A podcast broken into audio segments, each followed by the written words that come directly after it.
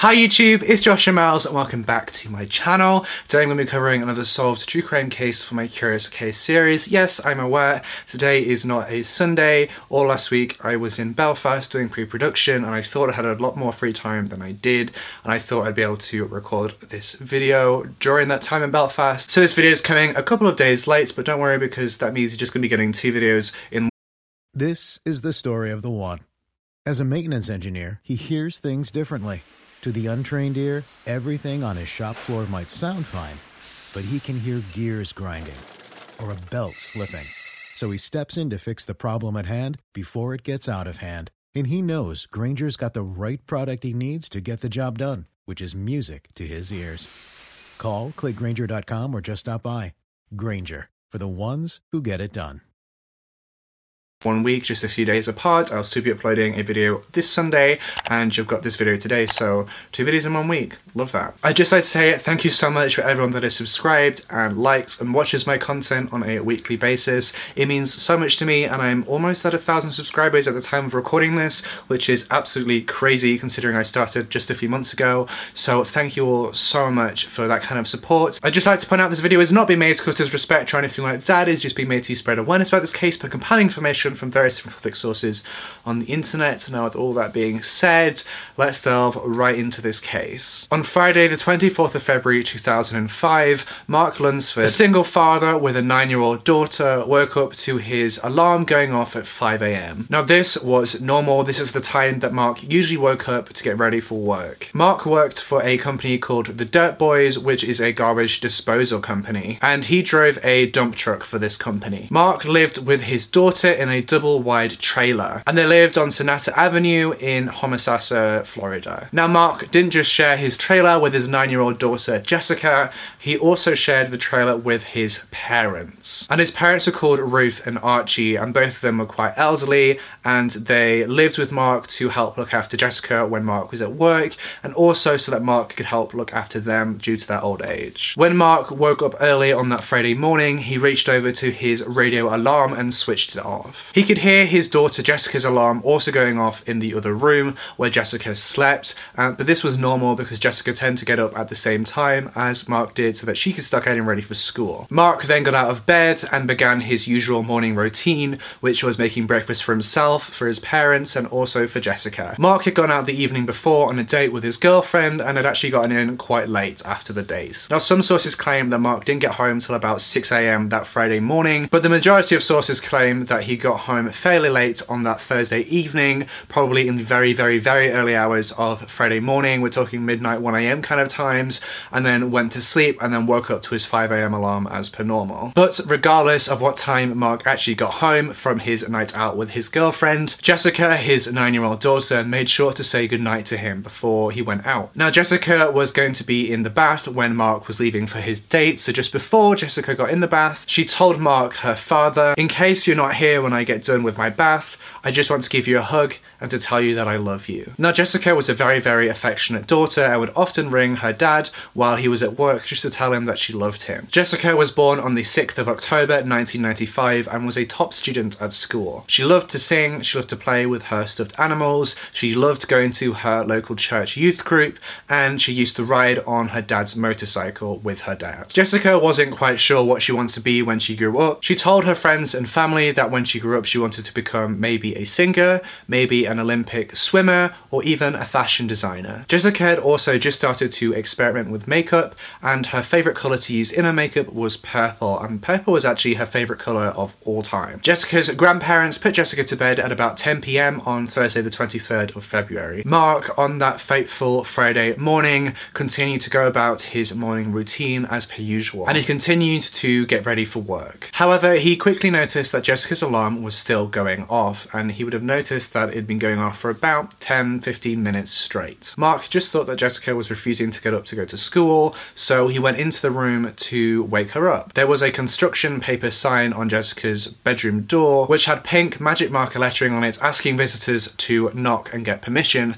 before they entered the bedroom. Jessica had made the sign with the help of her grandparents just the year before. Mark knocked on the door and waited for some kind of response, and when he didn't get a response, he slowly, opened the bedroom door, expecting to see Jessica, his nine year old daughter, asleep in her bed. Jessica always went to sleep clutching her tiger stuffed toy, but when Mark walked into the room, Jessica's bed was empty. The tiger that she always clutched when she went to sleep was still there, but Jessica wasn't. Mark immediately began to panic and went around the house searching for Jessica. He started calling her name, but there was no answer. That's when Mark realized that the front door was unlocked and Jessica was gone. Mark immediately phoned for the police and reported that his daughter was missing. The local police quickly formed an investigation as Mark's family and friends went out to start searching for Jessica. A nationwide missing children's alert was issued, and this alert described Jessica as being 4 foot 11 tall with brown hair and brown eyes. However, an Amber Alert was not issued for her disappearance, and this was because an Amber Alert requires law enforcement to describe the vehicle in which the child was taken in or to provide some immediate evidence of danger. Now, in Mark Lunsford's house and in Jessica's room, there was no signs of a struggle at all. The police initially believed that Jessica had just got up and wandered out the door. Quickly after the investigation was started, the authorities joined the search. Authorities and volunteers scoured the area in a full scale search for Jessica. The police even brought in bloodhounds in the hopes that they would be able to pick up a scent for Jessica and locate where she was. The search also had officers on horseback and helicopters in the air. A dive team was also assembled to search all nearby bodies of water. The search initially focused on the dense woodlands that surrounded the Lunsford family home. However, despite a very extensive search, no clues to the whereabouts of Jessica Lunsford were found. The next day, state and federal officers joined the search, and volunteers from all over the state came to Homosassa to help look for Jessica. After a week of searching, there was still no sign of Jessica. Naturally, Mark Lunsford and his parents were worried sick for Jessica, and they tried their hardest to hold out hope and to dispel any fears from their minds. Now, Jessica's mother, Angie, split up from Mark Lunsford when Jessica was about one years old, and then Angie moved to Ohio where she remarried and had a son. Angie saw Jessica very, very infrequently. In fact, before Jessica went missing, Angie hadn't actually seen Jessica for four years. And from what I can tell, um, I'm not sure whether Angie actually commuted to Homosassa to help join in the efforts once she learnt of Jessica's disappearance. However, obviously, this is a very personal relationship. I'm not sure of the intricacies that went in between Jessica and Angie or Angie and Mark, but I just thought it was interesting to show you how the media began to paint the Lunsford family. Jessica was born in Gastonia, North Carolina, and when her parents split up, she moved with Mark, her father, to Homosassa. And Mark was granted sole custody of Jessica. Nearly everyone who knew Jessica described her as being a quiet girl but with a radiant smile. Her pastor told the media that Jessica was very outgoing and friendly, but she was also quite shy in some respects. Besides her stuffed tiger, Jessica always slept with a nightlight on and a flashlight on her bedside table. She did not like the dark at all. Her grandmother told investigators that Jessica was very particular about people entering her room. She didn't really like people going into her bedroom. According to Jessica's grandmother, Jessica never wandered far from home because she didn't trust people. Now, Jessica absolutely loved her father and adored spending time with him. They would often go riding together on Mark's motorbike, and Mark often brought her to the Salon Bar and Grill on US Route 19, and they went there to sing karaoke. Jessica was very, very well behaved at school and cared a lot about her schoolwork and cared a lot about achieving high grades. And she did just that, she always achieved top grades in her class. Jessica belonged to a church youth group called King's Kids, and she'd actually attended a meeting at this youth group the night before she went missing. At this meeting, she had been preparing for a contest. She'd been memorizing a line from the Bible. Jessica loved stuffed dolls and stuffed animals, and her bedroom was a key example of this love for those toys. Her bedroom was absolutely crowded with them. Now, after she went missing, her family quickly noticed that one of her favourite toys was actually missing, and this was a purple dolphin stuffed animal. Now, this toy was a toy that Jessica's father had won for her at a state fair, so it had a lot of importance and sentimental value to Jessica. When a child is reported missing, the police typically check on all the registered sex offenders in the surrounding area, and the police authorities in this case did just that. The detectives quickly discovered that John Evander Couey, a 46 year old male, was not living at the address that he was registered to. Now, if you're not aware, a sex offender by law is required to inform the local authorities when he or she moves address. John Couey had a long list of convictions on his record. He'd been arrested on many occasions for drug violations and was a habitual user of crack cocaine. His past charges included burglary, carrying a concealed weapon, disorderly conduct, fraud, insufficient funds, and larceny. Notably, his driver's license had actually been suspended for 99 years. In 1991, John had been arrested and charged for fondling a child that was under the age of 16. Detectives quickly discovered that John had actually moved to live in with his half sister, who was called Dorothy Dixon, and she was 47 years old. Okay, so there was a bunch of people that actually lived at Dorothy's address, and I'm just going to read them off the list so they don't get their ages and names wrong. So at Dorothy's address lived Dorothy, her boyfriend Matthew Dittrich, who was 21, and her daughter and son-in-law Maddie Secord, who was 27, and Jean Secord, who was 25. The family all lived in a trailer that was miles away from John's registered address, and this trailer was actually within sight of Jessica Lunsford's home. Investigators promptly drove to the Dixon trailer looking for John Couey. When investigators arrived at the trailer, they found Dorothy, her boyfriend Matthew, and her daughter Maddie were all in the trailer. When they were all asked where John Couey was, all three of them categorically denied um, that they knew where he was and also denied that he actually lived with them in the trailer. Citrus County Sheriff Jeff Dawsy would later characterize the three of them as a bunch of cracked out individuals a bunch of druggies. The detectives conducted a quick cursory search of the premises looking for any signs of Jessica or John. Critically, during this brief search, the detectives failed to fully search the bedrooms and they failed to search one of the closets in the bedrooms, which would ultimately seal Jessica's fate. 19 days after Jessica went missing, detectives returned to the Dixon trailer on March 14th, 2005. The detectives were still trying to locate John Couey. They searched the trailer again, including the closets, but found nothing that was too incriminating. That is, until they found blood on a mattress in John Couey's alleged bedroom. John Couey was immediately reclassified as a person of interest. The search for John Couey intensified, and the residents of the Dixon trailer continued to refuse to tell investigators where John Couey was, and continued to tell the investigators that they had no idea where he was and that he hadn't been staying with them. Investigators would later discover that John Couey had fled the area two weeks prior and got on a bus going towards Georgia. He had purchased the tickets to the bus under a fake name, and the ticket he had purchased was a one-way ticket to Savannah. John Couey was five foot four, was bald, and had blue eyes. He weighed about 125 pounds, and he looked older than he actually was. John had been in trouble with law enforcement for the majority of his adult life. He had been arrested 24 times in a 30-year period. Soon after John's arrival in Savannah, Georgia, he quickly checked into a homeless shelter. When he checked into the homeless shelter, it flagged on the system, and Savannah police went and picked him up. But the Savannah police only questioned him about a possible marijuana violation,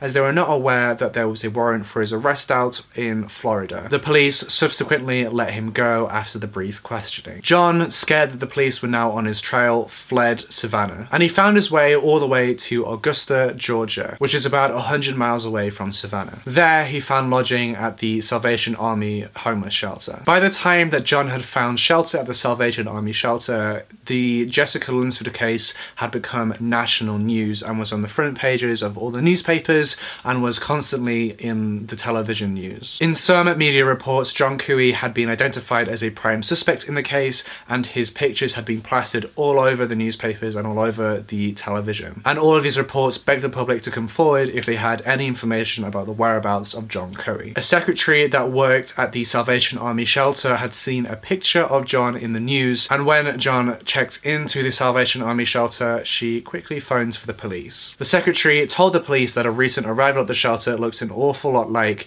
the picture of John Couey that was in the news. Augusta police immediately went to the shelter and picked up John Couey, and they actually arrested him for failing to register as a sex offender in the state of Georgia. Now, while he was being held in jail on that particular charge, Augusta authorities contacted the Citrus County Sheriff's Office saying that they had picked him up. Two officers from the Citrus County Sheriff's Office traveled up to Augusta on March 17, 2005, with the sole intention of interrogating John Couey. These two officers were called Scott Grace and Gary Atchison. John endured several hours of interrogation from these Citrus County officers, which led him to become distraught and agitated. Throughout the entire interview, he maintained and insisted to the officers that he had no idea about who Jessica Lunsford was and wasn't even aware of the case, according to him. This was, however, not the first lead in the Jessica Lunsford case. Not even a month before, on February 27, 2005, the Citrus County Sheriff's Department released CCTV images depicting a man with two children. The CCTV image was allegedly captured just a few hours after Jessica went missing. When investigators showed these images to Jessica's family, Jessica's family insisted that the person in the images, the girl in the images, wasn't actually Jessica and that it was somebody else. But despite Jessica's family saying that it wasn't Jessica in the image, the police still released these images to the general public. And Jessica's family was actually right. A man quickly came forward who was the man in the images, and he was quickly ruled out as a suspect in this case by the investigators. The investigators in this case were now back to square one. That was until they got the call from the Augusta authorities about John Couey being in Augusta. The two detectives, Atchison and Grace, with assistance from an FBI special agent, began interviewing John at 2.30 in the afternoon on March 17, 2005. The transcripts for this interview are actually very interesting uh, but are also quite controversial. The transcripts show that Detective Grace pressed John very very hard for any information relating to Jessica Lunsford. The transcripts also showed that Atchison took a much softer approach. Atchison tried to appeal to John and in his own words he said that he was trying to talk to him in a way that was human being to human being. Now at one point in the interview Detective Grace asked John whether he would complete a lie detector test. Now, John responded to this by saying, I guess I just want a lawyer now, you know. Atchison would describe what happened next as a quick and garbled exchange. However, the transcripts would show a very different story. The transcripts would show that John plainly asks for a lawyer several times. The detectives, however, continue to interrogate and question John without a lawyer present. Then, later on in the interview, John stated in a tired and frustrated way that you'll have got my brain fried here and now. Under sworn disposition, Detective Atchison would later on explain that John Couey had never asked for a lawyer plainly, and that he had not made his wishes clear on whether he wanted a lawyer present. Atchison went on to explain that he had tried to determine whether John wanted a lawyer present during the interviews, or whether he wanted the interviews to stop until a lawyer was present, or whether he wanted the interviews to continue until a lawyer could be present. It is also possible, according to Atchison, that John Couey only wanted a lawyer for the lie detector test, which he had agreed to take. The next day, John took the polygraph test, which is the lie detector test, which was administered by FBI Special Agent John Whitmore. It was during this lie detector test that John Couey actually broke down and confessed to the murder of Jessica Lunsford. John then revealed to detectives where they could find Jessica Lunsford. In a videotaped confession, John confessed that he had entered the Lunsford family home at about 3am on February 24, 2005. He had confessed that he had previously seen Jessica playing in their front yard and that he thought that she was about six years old. On the night of the abduction, John had intended to just burglarize the home. John entered the home through the front door, which actually woke Jessica up. John then ordered Jessica to be quiet, telling her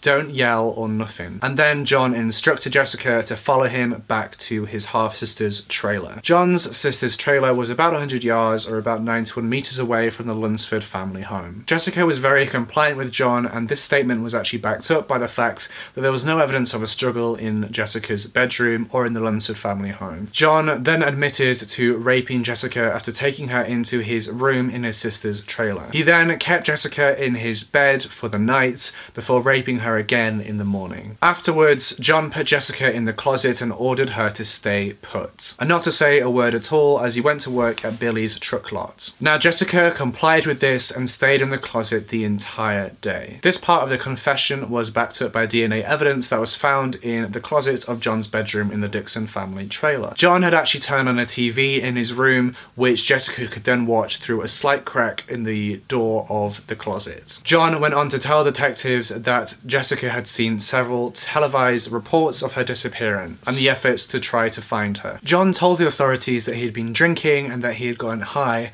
on the night that he abducted Jessica. He said that he was in a drug hazed state.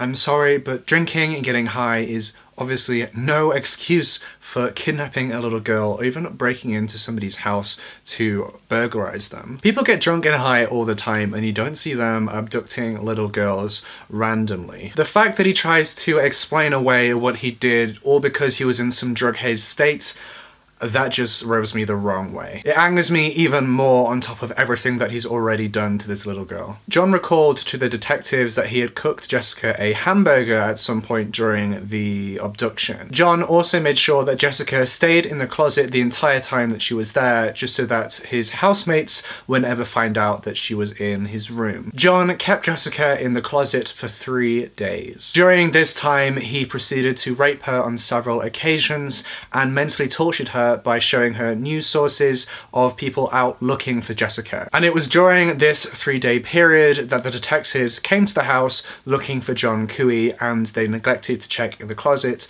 where Jessica was. Little did those police officers know that Jessica was actually, in fact, in the closet because if they had opened the closet or looked in the closet, it would have ended the ordeal for Jessica and she probably would still be alive today. Of course, those detectives weren't going to the trailer to look for Jessica At first.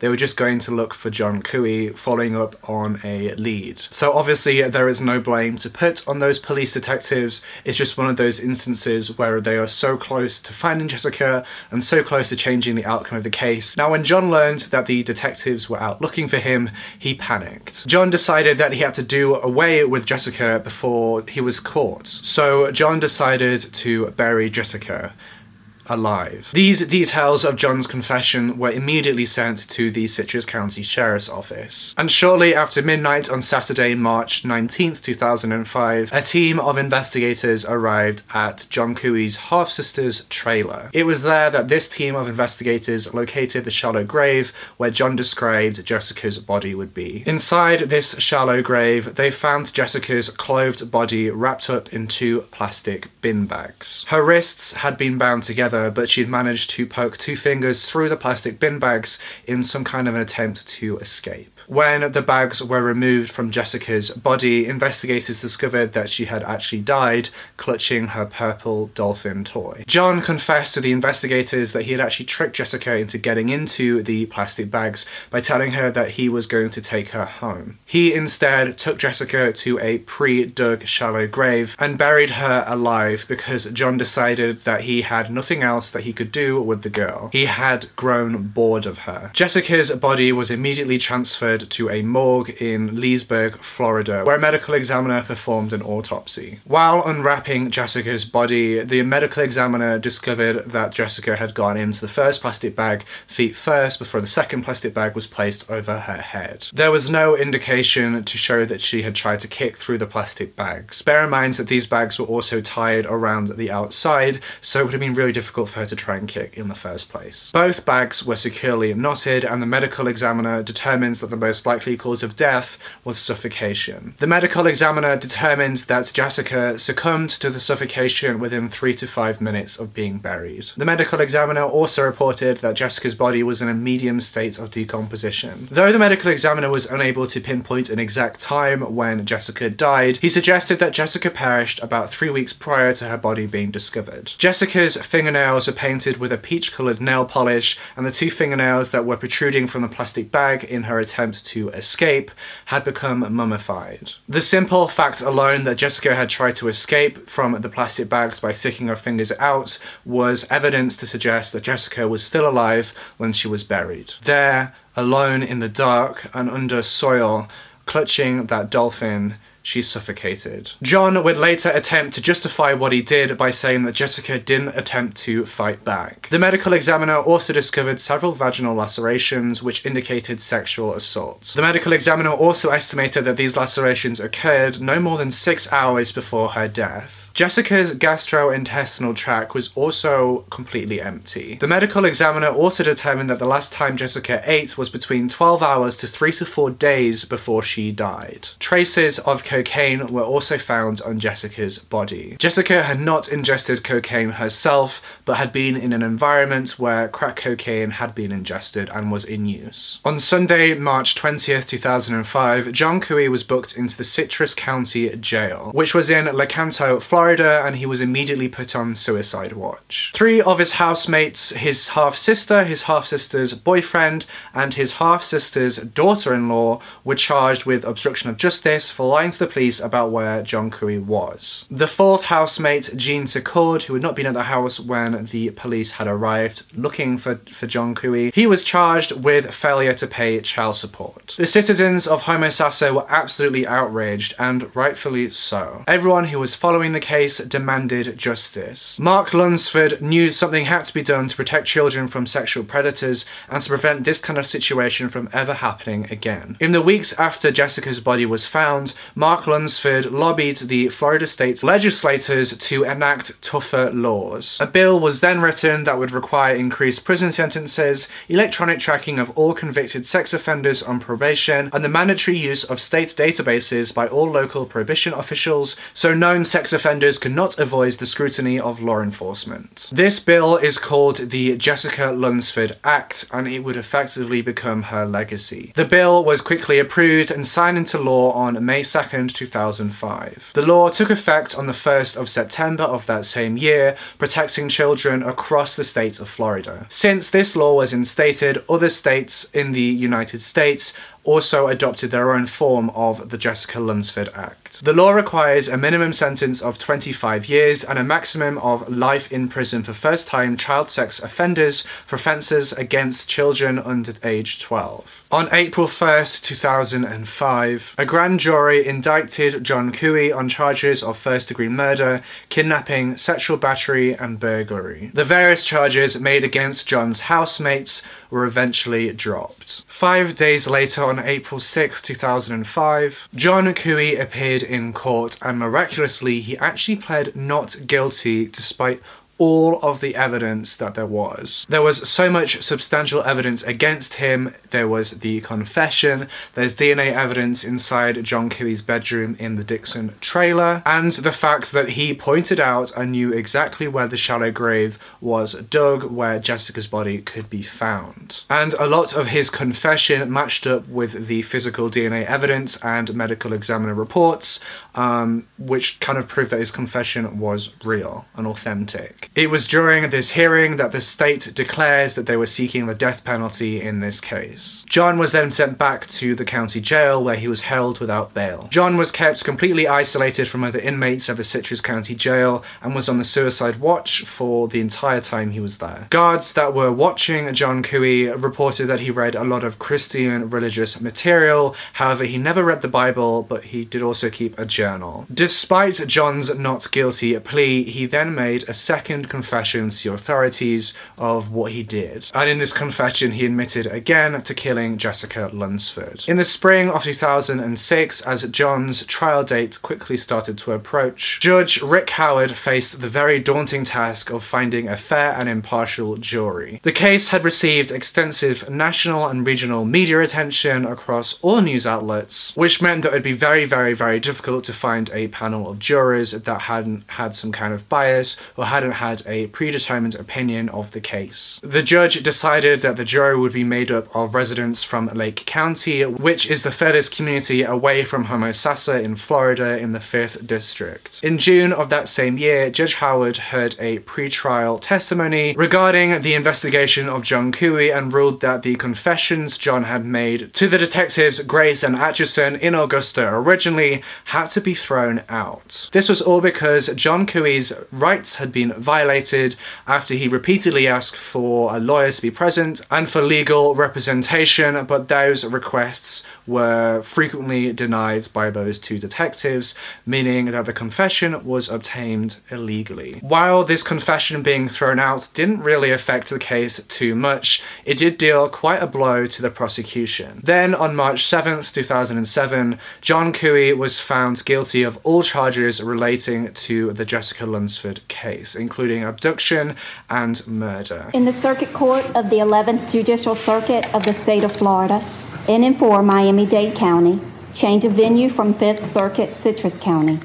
The State of Florida versus John Evander Couey, case number 2005 CF 298A. Verdict, count one. We, the jury, find as follows as to the defendant in this case. The defendant is guilty of murder in the first degree of as charged in the, the indictment. Verdict, count two. We, the jury, find as follows as to the defendant in this case. The defendant is guilty of burglary of a dwelling with a battery as charged in the indictment. Verdict count three.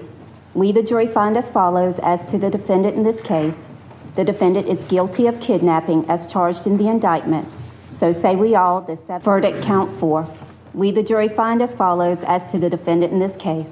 The defendant is guilty of sexual battery on a child under 12 years of age as charged in the indictment. So say we all. The jury deliberated for about four hours on John's innocence or guilt, and then was tasked with recommending either life in prison without the ability for parole or the death penalty. These two sentences are the only two sentences possible under Florida state law. A week later, after about 15 minutes of deliberation, the jury recommended that John Couey would be put to death. Madam Clerk, you may publish the recommendation.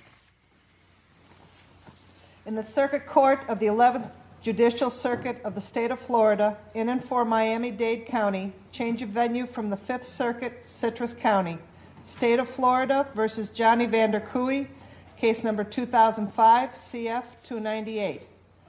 A majority of the jury, by a vote of 10 to 2, advise and recommend to the court that it impose the death penalty upon John Evander Couey for the murder of Jessica Marie Lunsford. On August 11, 2007, a jury overseeing the Lunsford case voted 10 versus 2 that John Couey be eligible for the death sentence. Now, under Florida state law, the vote for the death sentence does not have to be unanimous for it to be recommended. Now, John's defense argued that John had been subject to a lifetime of abuse and suffered a lower than average IQ. If that was found to be true, the whole lower than average IQ thing, it would mean that John would avoid a death sentence under the 2002 Supreme Court ruling that ruled anybody who was handicapped or had a disability could not be put to death under the death penalty and they are not eligible at all for it. However, the most credible IQ test that could be done rated John's IQ as being 78. The standard acceptable rate for mental disability in Florida state is 70. So, as John's IQ was found to be 78,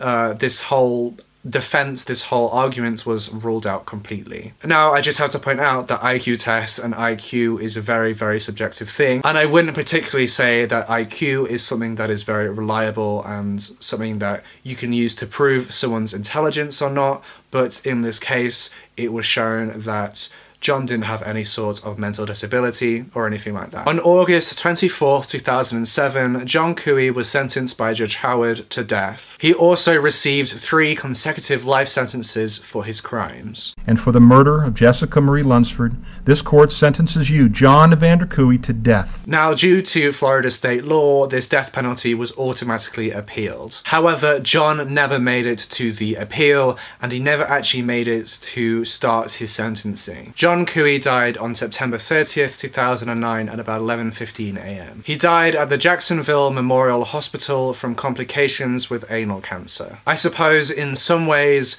that alone served justice for Jessica Lunsford. Jessica may be gone, but her legacy lives on in the Jessica Lunsford Act, protecting hundreds of thousands of children from sexual predators. Almost three years to the day of when Jessica went missing, Jessica's father, Mark Lunsford, was represented presented in a pre-trial brief. Now this pre-trial brief was against the Citrus County Sheriff's Department and the Florida Department of Law Enforcement. This was due to a wrongful death and negligence lawsuits that Mark Lunsford was filing against the state and the Citrus County Sheriff's Office. This was all due to those police officers from the Citrus County Sheriff's Office going to the Dixon trailer and not conducting a thorough search of the trailer, which, if they had done, would have resulted in Jessica being found alive. Now, this lawsuit also had some other allegations. The lawsuit also alleged that police dogs and bloodhounds had indicated to the authorities in the direction of the Dixon trailer,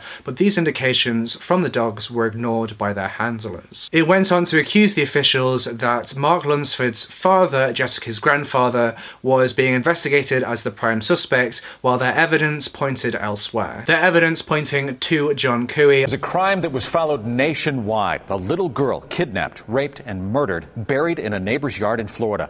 The parents of that girl are now suing the law enforcement agencies that captured her killer.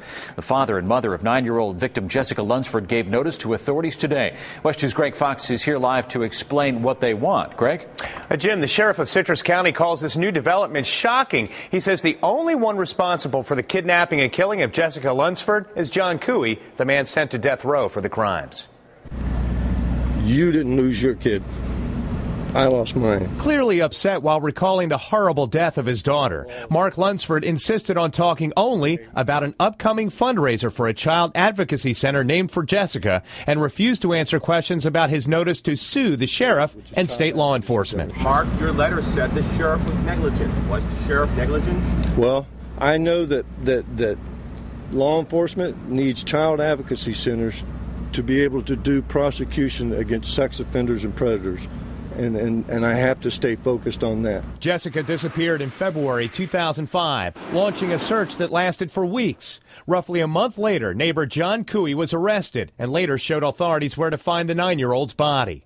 Couey was convicted and sentenced to die. We truly believe that this litigation is baseless. Citrus County Sheriff Jeff Dawsy told reporters Couey alone is responsible for Jessica's death. That we are going to vigorously defend our agencies against this baseless allegation made by the Lunsfords that we failed to do our job. But Couey's confession may be the basis for the lawsuit. In it, Couey says officers did not thoroughly search his home, where he says Jessica had been hidden and was likely still alive. He said, quote, if they, deputies, would have came in, they would have caught her in my closet. They didn't search.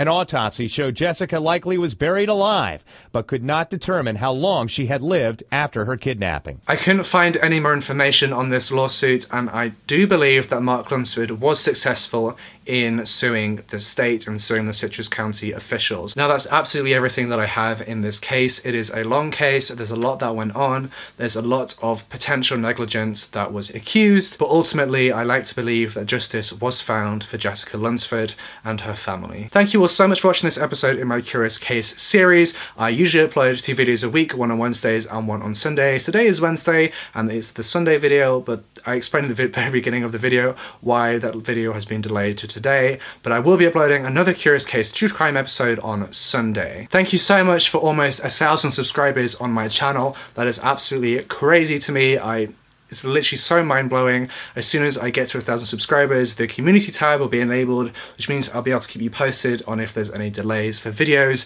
and even run polls to see what kind of cases you want to see in the future. I'd like to thank everyone that comments regularly on my videos. I read every single comment and I try to reply to everyone if they're positive comments and if they are comments that add to the conversation of the case.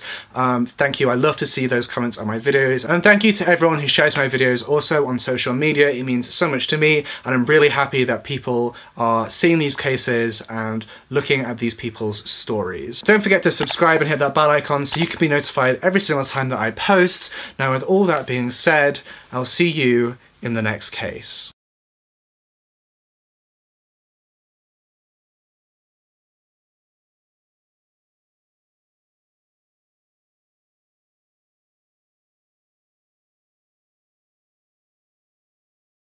I'm almost there, kids! And we're back! okay. Ohio, ready for some quick mental health facts? Let's go. Nearly 2 million Ohioans live with a mental health condition. In the U.S., more than 50% of people will be diagnosed with a mental illness in their lifetime. Depression is a leading cause of disability worldwide. So, why are some of us still stigmatizing people living with a mental health condition when we know all of this? Let's listen to the facts and beat the stigma. Ohio, challenge what you know about mental health at beatthestigma.org.